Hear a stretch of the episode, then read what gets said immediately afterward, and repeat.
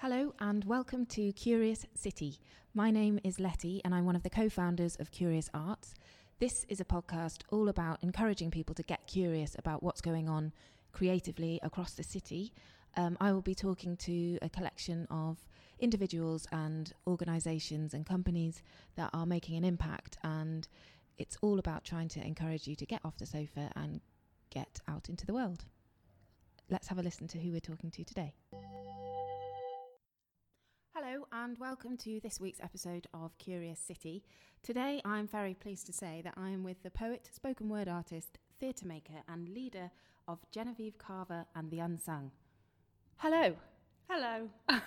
Thank you for joining us. That's okay. Right, I'm going to start off with that last bit. Can you explain to listeners who might not know, because I don't know, they're living on a different planet, um, what Genevieve Carver and the Unsung is? Okay, so Genevieve Carver and the Unsung is me and my live band. It's um, me and three multi instrumentalist musicians uh, Tim Knowles, Brian Bestel, and Ruth Nicholson.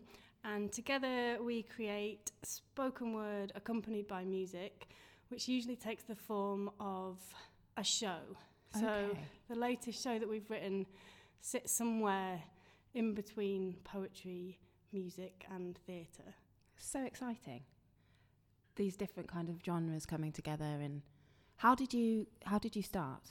How did it how did it start happening? It started in about 2016, and I'd had an idea that I wanted to write a show all about people whose death was caused by music. That's jo- jolly. Because I kept hearing these stories about people. The first story I heard was um, about a violinist called Sandor Feher who was on the Costa Concordia cruise ship, which is the one that sank off the coast of Italy. And I heard this story on the news about how um, when the ship started to sink, he went back down into the bowels of the ship to get his violin, and for that reason he He died. he died. And I had all this stuff that I Death by music. yeah. so I was like, I want to sh- write a show about it, and it's got to have music in it. So I just kind of um, recruited for some musicians to help me with that, and that was. So did you know that did you know these musicians I or knew- did you so get to know one them? of them, Sarah Sharp, who's no longer in the band. I knew her because she was my flatmate, and we started working on stuff together. And then so many good collaborations start off with uh, in the home. Yeah. and then Tim and Brian just, I think we met quite randomly, and I think we actually met about something else completely different. And I ended up going, Yeah, do you, want to be in my band? And they were like, Yeah, okay. Um, and that was the first show we made, which was called The Unsung, um, which is where the name came from. Um, but Why was it called the un? I was I wanted to ask you about the unsung. So two reasons really. One of them because the point of that show was it was it was kind of dead musicians, but it wasn't like the famous dead musicians. So they It haven't been able to sing what they were going to sing. And that's kind or- of our yeah. whole remit is to represent kind of people whose stories you might not have heard otherwise. Um, so that's one side of it, and the other side of it is that I don't sing. so Ah, everybody so always thinks I'm going to because I'm in a band and because it's spoken word. So you, you refuse to sing. I have tried to sing once. Once was enough. yeah. But you are musical though, aren't you? Because you you you play. Yes. Yeah. Yeah. So I do do some keyboards um, in the band, and I do a little bit of um, coming up with. I've come up with a few melodies and things in terms of the creating of the music, but mostly that's. I leave most of that to the other three. Okay. Although everything's quite collaborative, we make most decisions together on what things are going to sound like and things like that. Okay. And so that was the first show, and uh, you are about to go on tour with. Is it the, what the second show? It's the second show, and we're already on tour. Actually, Oh. we had our first date in Birmingham on Birmingham. Sunday. Great. Um, so How we're on it? tour kind of sporadically, so I'll be back in Sheffield in between. But um, yeah, we had a first one in Birmingham. It went really well. Great. Um, and we've got one in Halifax on Friday. And then We've got one in Sheffield on the 13th, 13th of March, yeah. 13th Here of March in Kommune. Kommune. Can't Yeah. wait for that.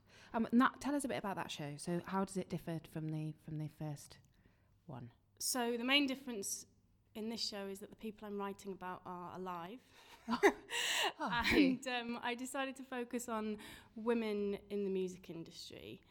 Um, so and it's called I don't know if we said it's called a beautiful way to be crazy. Yes, it's called a beautiful way to be crazy, and that is a quote from Delia Derbyshire, who's a very influential figure in kind of women in the music industry, who's yeah. one of my sort of inspirational role models.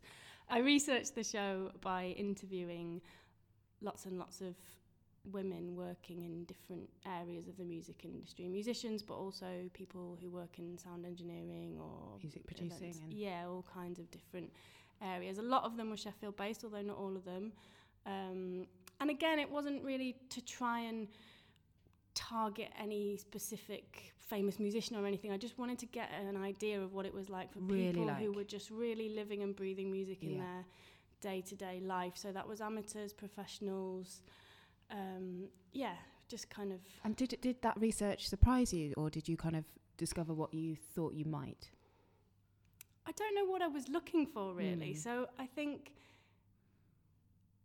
it, I guess it might surprise listeners to hear that it wasn't, and this show isn't a kind of exercise in complaining about how terrible it is and how much sexism there is. There was definitely some of that, but there was also some really positive stories that came out of it. And one of the nicest thing was just finding all these pockets of communities yeah. of people kind of working together and hearing about how people have found their way to make their voice heard and things like that. Okay, so it's sort of it's uplifting. It's an uplifting show. People aren't going to. I think it is uplifting. Great. It's, it's been described as a roller coaster. Oh, I love those of emotion. so there are some low points, but um, I think definitely Good. we end. Up. You can't have the yeah. highs without the lows. We we all know that. Um, and how does the collaborative process of, of working with within the band differ to your own solo work as, as a poet uh, or a spoken word artist? It's different because I think the music plays as much a role in telling the story as the words. Yeah. So anything that I, I do usually start with words. I start with a concept and I'll have a draft poem essentially to bring to the band. But that is always open to change once we start putting music to it. Okay. So, so we're they kind sort of, of mold and shape together, each other. Yeah. Yeah. Um, and y- I'm I'm just interested in this, which is probably a really annoying question, but you you talk about you, you define yourself as a, a spoken word artist and a poet. What, in your opinion, is the difference? Where do, where does that boundary?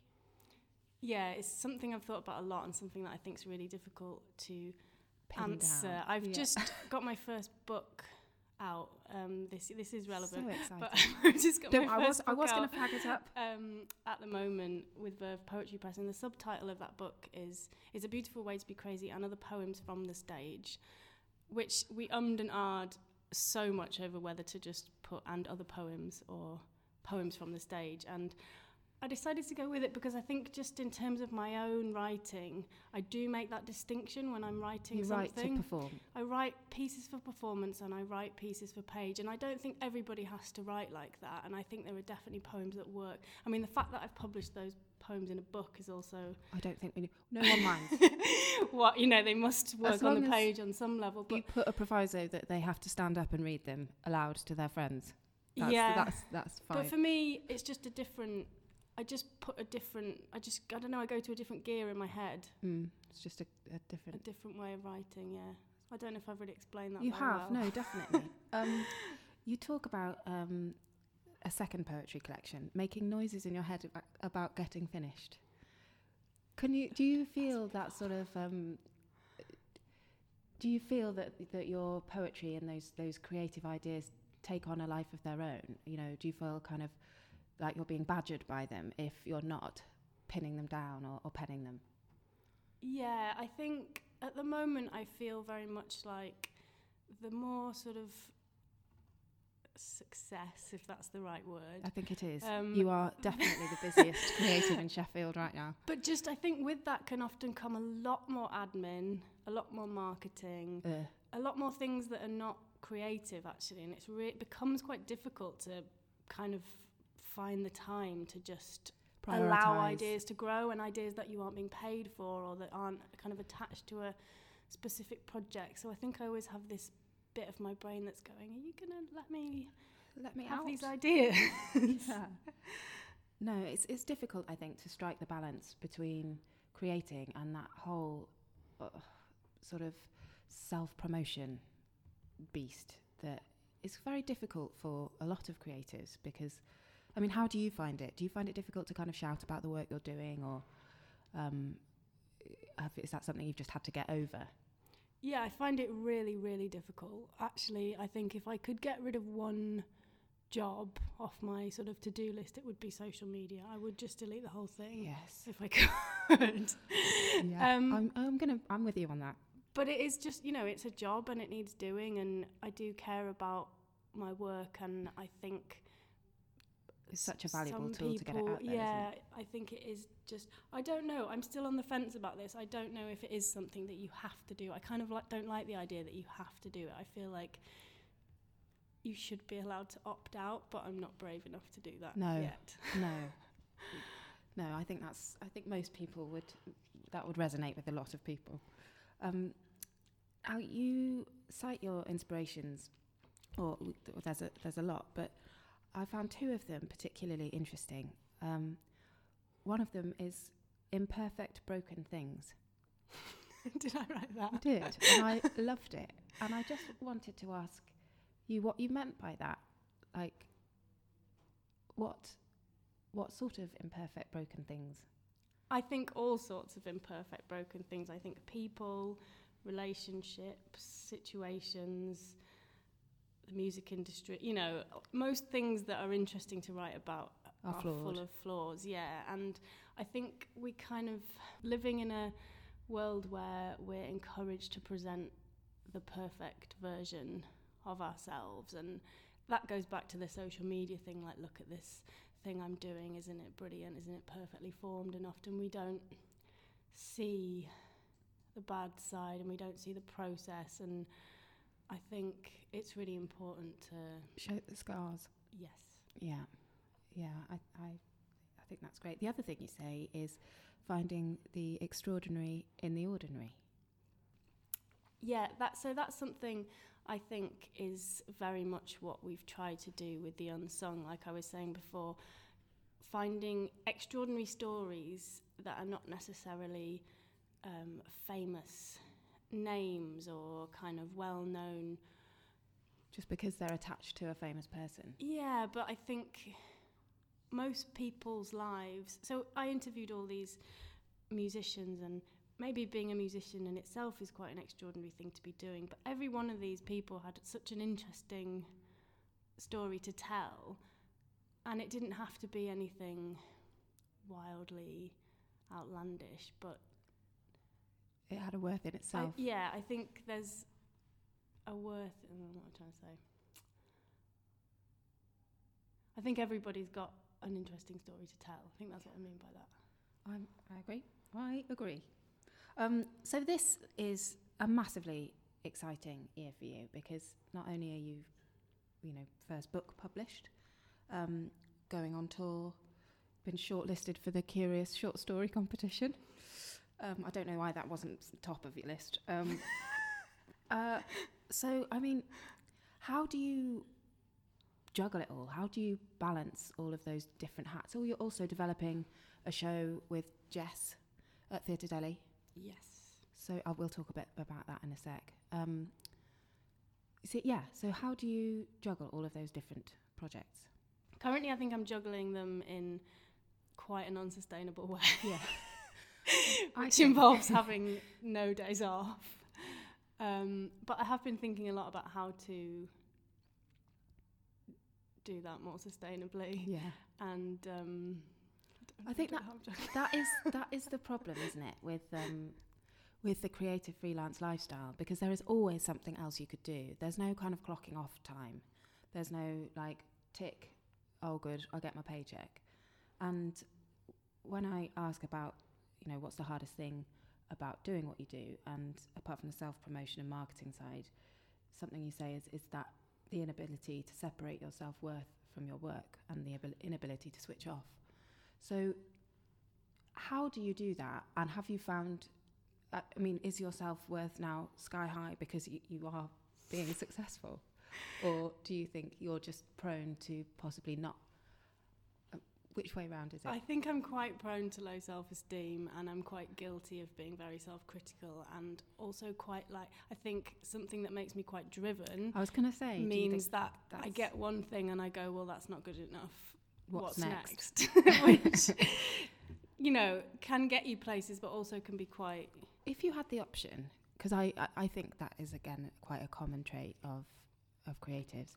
If you had the option to turn it off, so if you could just have like massive self worth, would you would you opt for it, or do you think without it, it might you might not be as driven and you might not achieve I think I would achieve. opt for it because I think you do get stuff done if you feel better about yourself. Yeah. I don't believe in the like tortured artist thing where you need to be in pain to make good work. I think that's quite a damaging sort oh, of yeah. trope and I think like if we did all work a bit harder to feel better about ourselves, I don't think it would stop us getting stuff done. No. just just make it a bit nicer.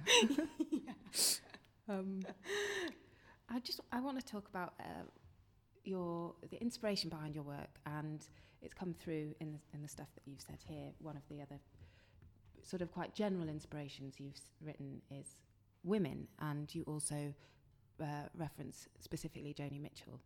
And I just wanted to ask you what impact your relationship to your own gender has on your work. I think it's something that actually I've come to quite late in life. I only really started looking at when I was around 30. And I just feel like I was missing out on this massive part of understanding myself. Really? And having all these conversations with other women. I don't think your gender is the only thing at all that makes you who you are, but it was like this thing that I'd just not addressed until then. It just and unlocked I, something, and yeah. you're like, oh, hang on.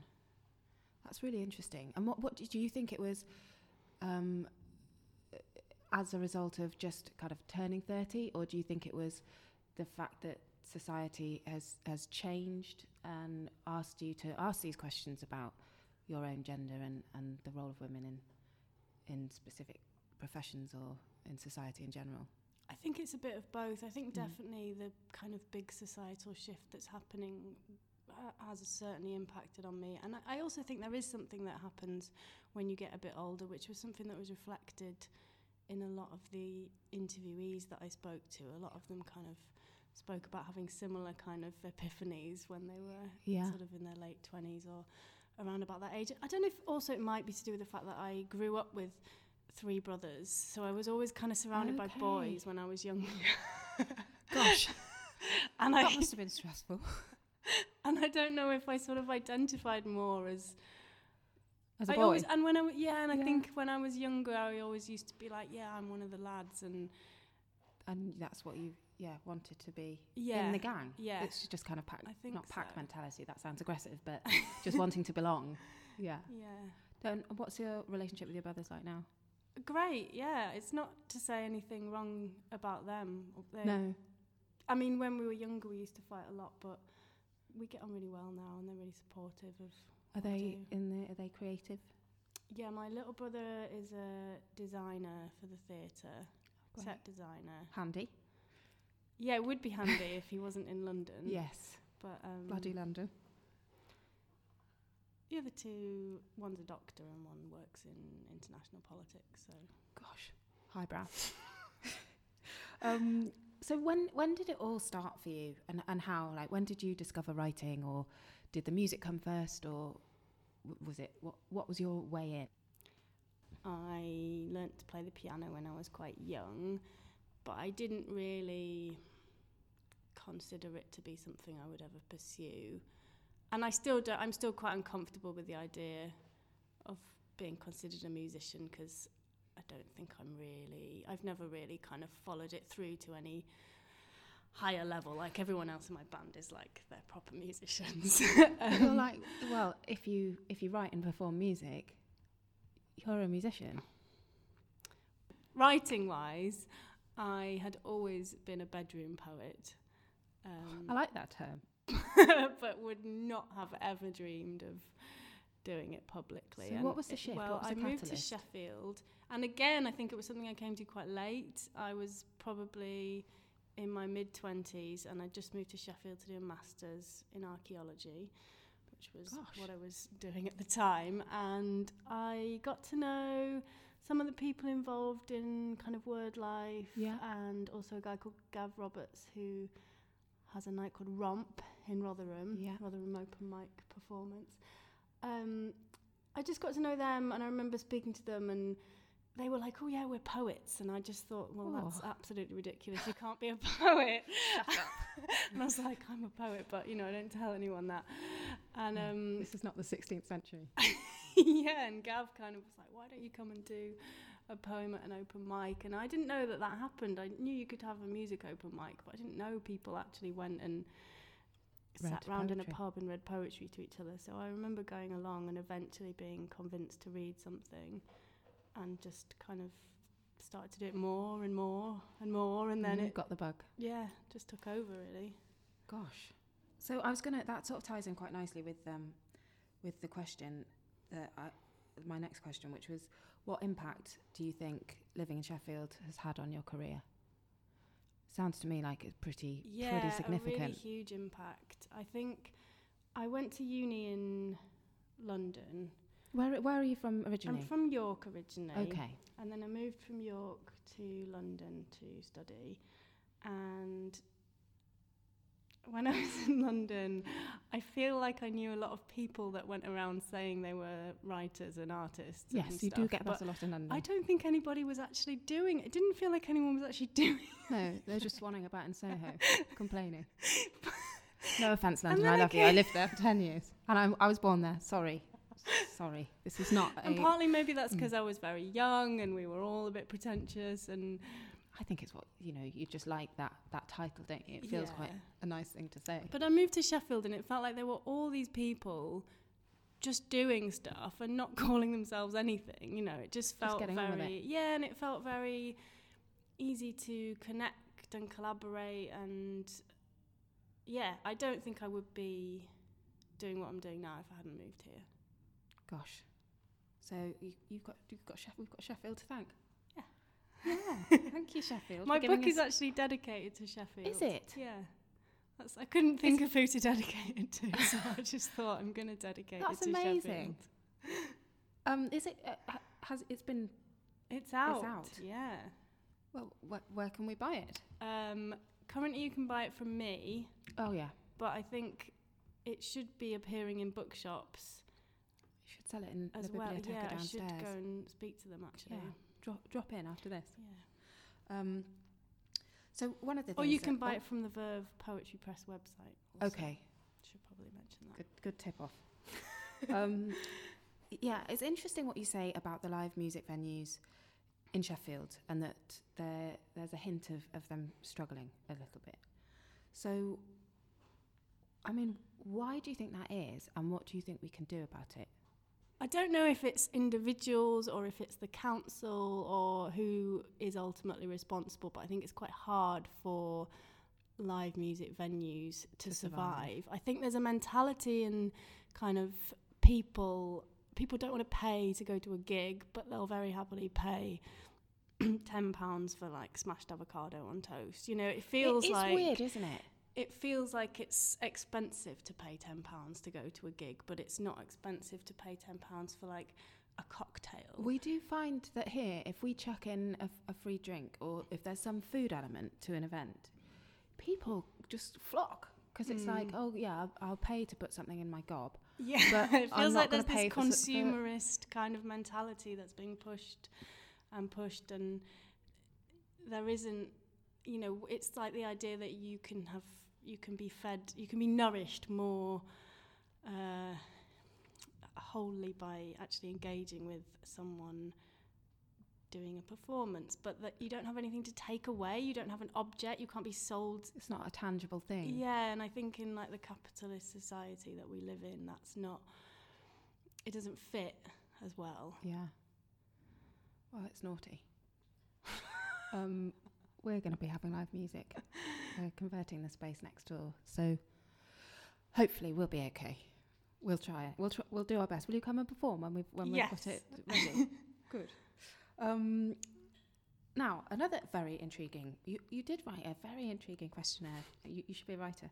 Um, very intrigued by the answer to the question, "What makes you happy?" And there are a few things on there. I really can't remember what I put. Well, the one that intrigued me was moving on. Mm.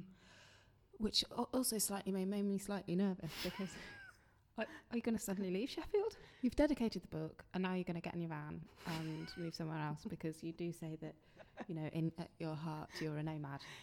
Yeah, it is a bit of a dichotomy because I have actually been in Sheffield for about 12 years Mm. now. Um, and that's definitely the longest I've ever, you know, voluntarily stayed anywhere. So, yeah, I think there is a strange kind of. Yearning to move on, but maybe a bit of that is quenched. Quenched is that the right word? Quenched um, by the touring aspect yeah, of what I you think do. the fact that what I do is so um, all over the place and Yeah. no day is the same definitely helps. And the fact that my work takes me to quite a lot of different places. yeah, Yeah, sometimes it's actually nice to have a. because it's your sanctuary. Your your home is is your favourite yeah, I've place in Sheffield. said some really strange things that don't add up, haven't I? Well, that's that's good. it's good. You, you know, you've got to keep people guessing. That's the that's the key. Um, I want to hear a little bit about um, the new show that you're developing with Jess Gibson, yes. who's coming to talk to us, I believe, soon.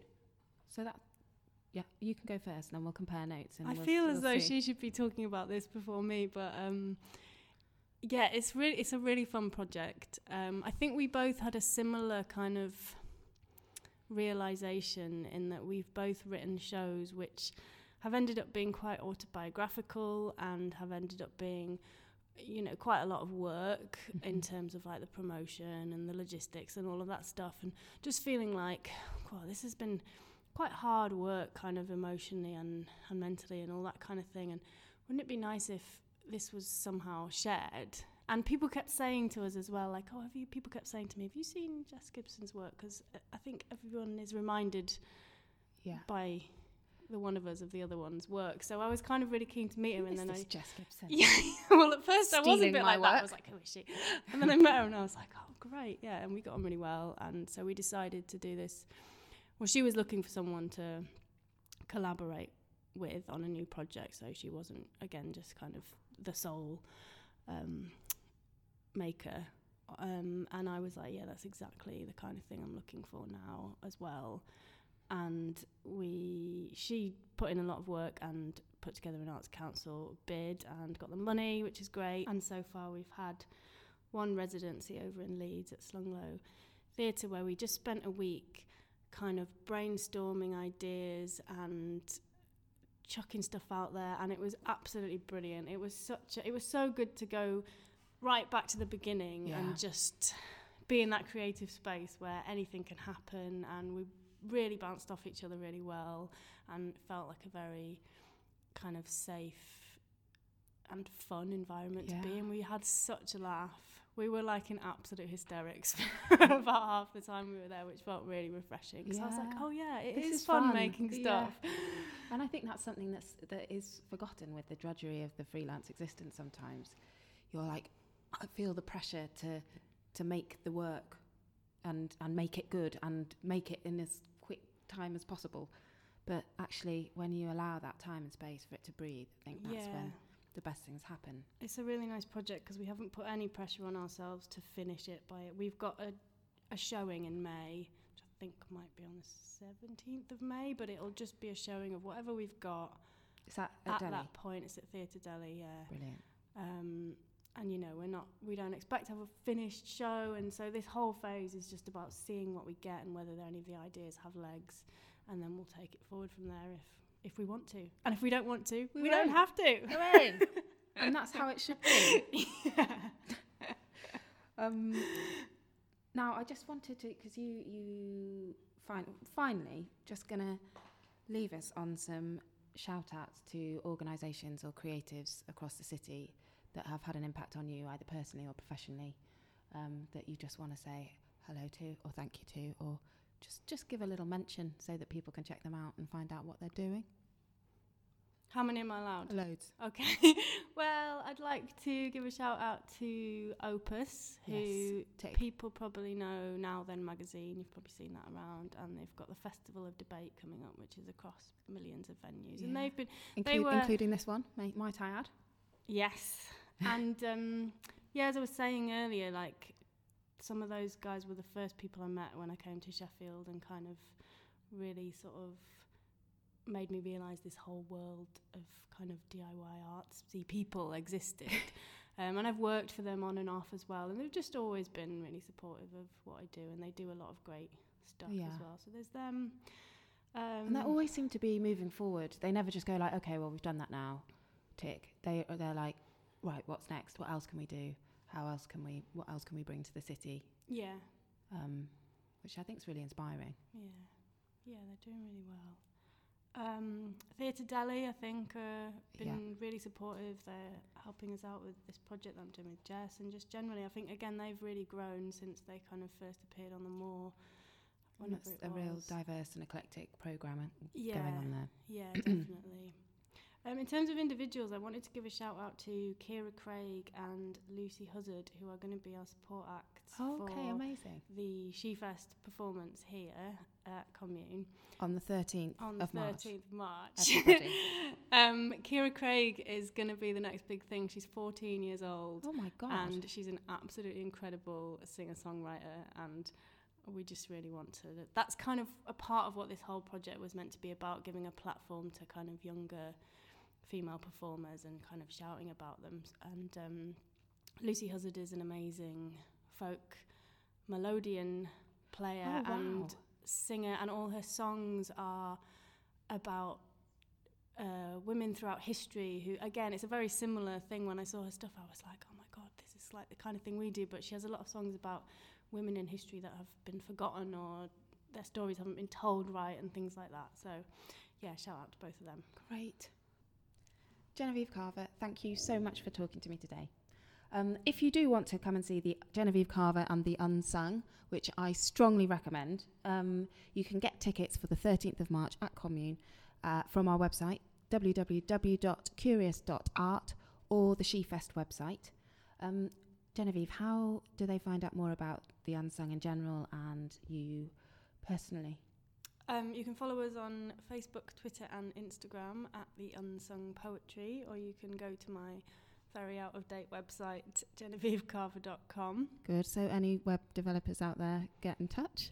Um, and we can't finish without listening to some of your work. Um, and this is a collaboration that goes beyond the unsung. So, do you want to introduce what we're about to listen to? Yeah, so we've recorded a single from the show, From a Beautiful Way to Be Crazy, but we've brought in a whole load of extra collaborators. Lovely. Um, we've worked with Before Breakfast, who probably a lot of Sheffield people will know, yeah. who are a brilliant um, indie pop band. I don't think that really does them justice describing them like that, but they've got beautiful voices and um, they're singing on the track, and Lucy's also playing cello. We've got another violinist called Morven Bryce and a harp player oh, wow. called Manon McCoy. Um, it's a Joni Mitchell inspired kind of folky lullaby track. And um, yeah, they've done a really good job of making it sound great. So. And what's it called? It's called Little Green. Right. Thank you. Oh, can I say one more oh. thing? Go on. and we're selling the single on our Bandcamp page, and all money that we raise from selling the single is being donated to Refuge Domestic Violence Charity. Okay. That was that was worth the the interruption. I'd say. Brilliant. Here it is.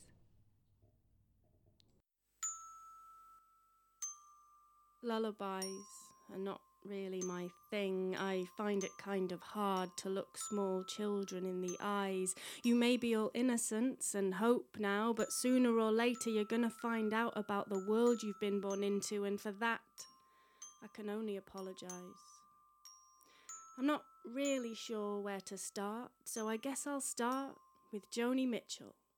I've always found her voice to ring kind of true. So Joni had a little girl like you, but she had to give her up. Well, no, yeah, I'm sure she did love her, but it was more complicated than that. You see, she wrote this song, Little Green. No, don't cry. I'm trying to explain. There's a thing called organised religion, which makes some people act very unfairly sometimes, and there's this thing called money, which you sort of need if you know. Don't cry. Please don't cry.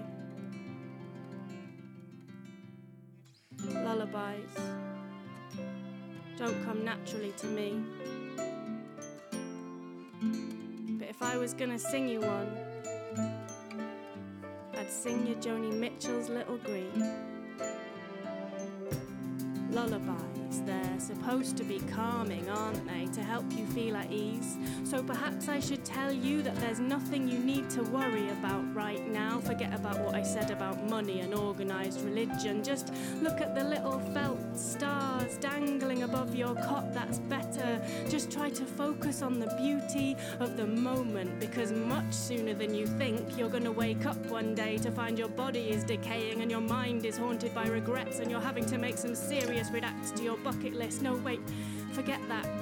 Don't cry because I know that somewhere out there there's a parallel universe, and parallel me is kneeling by your bedside, reading you the poems of Shakespeare's sister. Her verses are spiraling elegantly from my mouth, flitting round the cradle like moths to a candle, and in that cradle there's a little parallel you who will grow up to have a room of her own, and her destiny will not be coded into the figure in her father's bank account.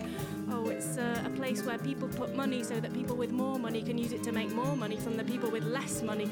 Oh, well, uh, in and of itself, it doesn't really do anything, but you can use it to make stuff happen. Sometimes it's invisible and sometimes it's made of paper. The best type is called dollars, and it's green, like the song.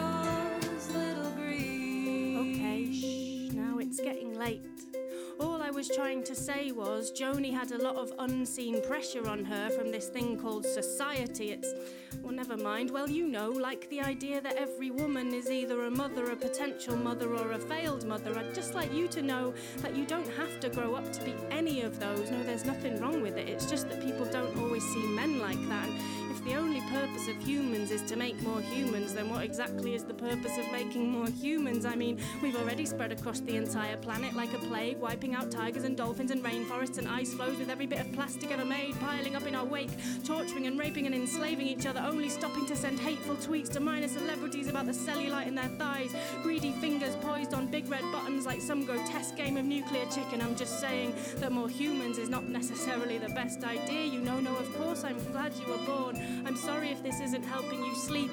I told you I was never any good at lullabies.